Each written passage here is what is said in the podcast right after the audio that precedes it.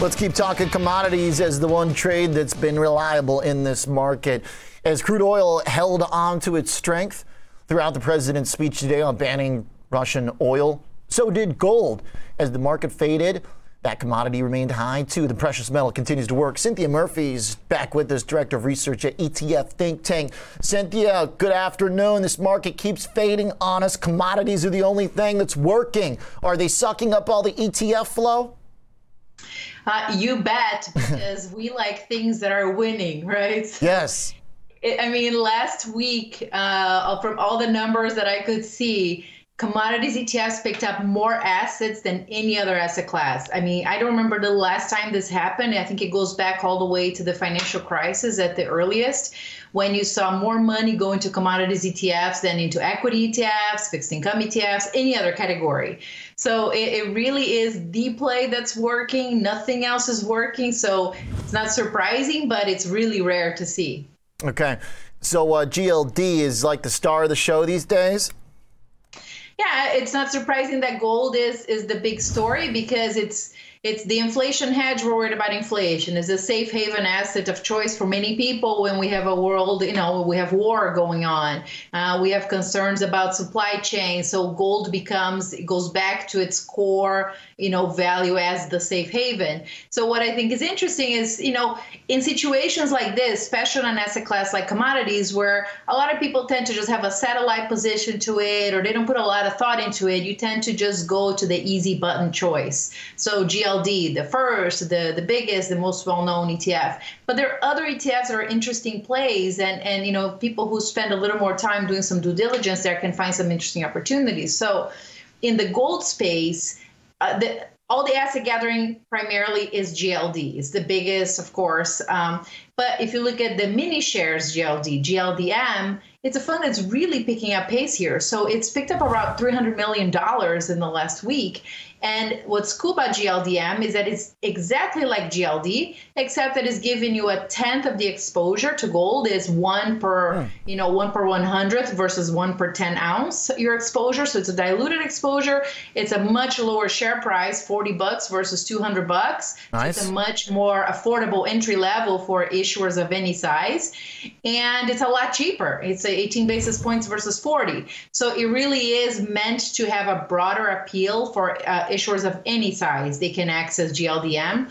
And we're seeing as you know assets go into that, which we can only assume is more retail based, you know, it's your lower asset based investor. But it's cool to see these ETFs picking up steam. Another one in gold that I mentioned that I also think is interesting is just this idea, as your previous guest was talking about, how you can't do really anything with gold and you can also not generate income with gold but there are a couple strategies that do just that because they have that covered call overlay. And so as the gold market is going crazy you just want a physical gold you want to hold that you're going to own that and that's your best bet but if the momentum fades, if things stabilize and gold loses that momentum, these gold ETFs that have this covered call overlay become really interesting because then you got you're a little bit more buffered on the downside and you're picking up you know any kind of premium you get from the covered calls. So you're creating an income in an asset that doesn't generate income. So GLDX is an interesting fund here because it actually owns gold shares and, and physical gold, but then it gives you this options alternative, which could be interesting if things change in the gold market. Okay, I like that. Uh, note that you can trade with a little lower price point on GLDM. The mini golds, we're going to call those. Uh, I like it. And then also the uh, the calls overlay, the GLDX is a pretty interesting approach too, which is not given the same punch in these rallies, but then uh, may not sting quite as hard uh, if the gold does turn around. Is the idea, uh, I would guess, right? Exactly. Yeah, it's, okay. it's, a little bit of that. You give up a little bit of the upside maybe for that downside protection, uh, but you get that income from the option strategy, which, you know, as we all know, nothing goes up forever. So you know it's it makes that gold position in your portfolio maybe a longer term position from the perspective that it can actually become an income generator in a strange uh, way since gold is not known for yield. Yeah love it. Okay nice. Gldx uh, didn't know about that one. So okay the, the other side of what's working are all the uh, basic uh, input commodities grains and it's been a tricky place to trade etfs with uh, wheat, uh, you know, that went bananas, crazy. Uh, we also saw that uh, RSX too. Some of these ETFs have been getting different halts or cancellations. It's a bit of a mess. So where are people landing on how they're trading this commodity Russia specific boom? What's winning out? Because there's a lot of different ways you could do this. Yeah, so so the number one, the easiest vector here is wheat, which the ticker is WEAT, and it is the only wheat ETF. So the, the thing about commodities ETFs is that very few people actually look beyond just a broad strategy or gold or oil. Uh, when it comes to grains, you know, sugar, all this kind of stuff, it tends to like be only very specialized investors. So product uh, issuers don't spend a lot of time developing these products. So in a situation like right now, where the story is wheat because of what's happening in the Ukraine, Ukraine being one of the biggest exporters of wheat, there's only one ETF that is your pure play exposure because it invests in wheat futures.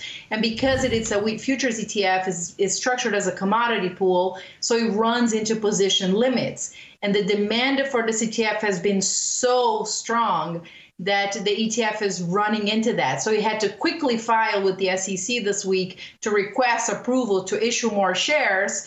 Uh, because it's having to halt creations. He cannot create any more shares without SEC approval because mm. of the position limits in the futures market. Uh, the assets are up, you know, almost 200% in, in a few days. So it's it's a time when you know maybe more ETFs would have helped the demand. So we tend to see some of that demand go to your broad baskets of ETFs. There's several to choose from where they invest in anywhere from 14 to 20 different commodities within one ETF wrapper.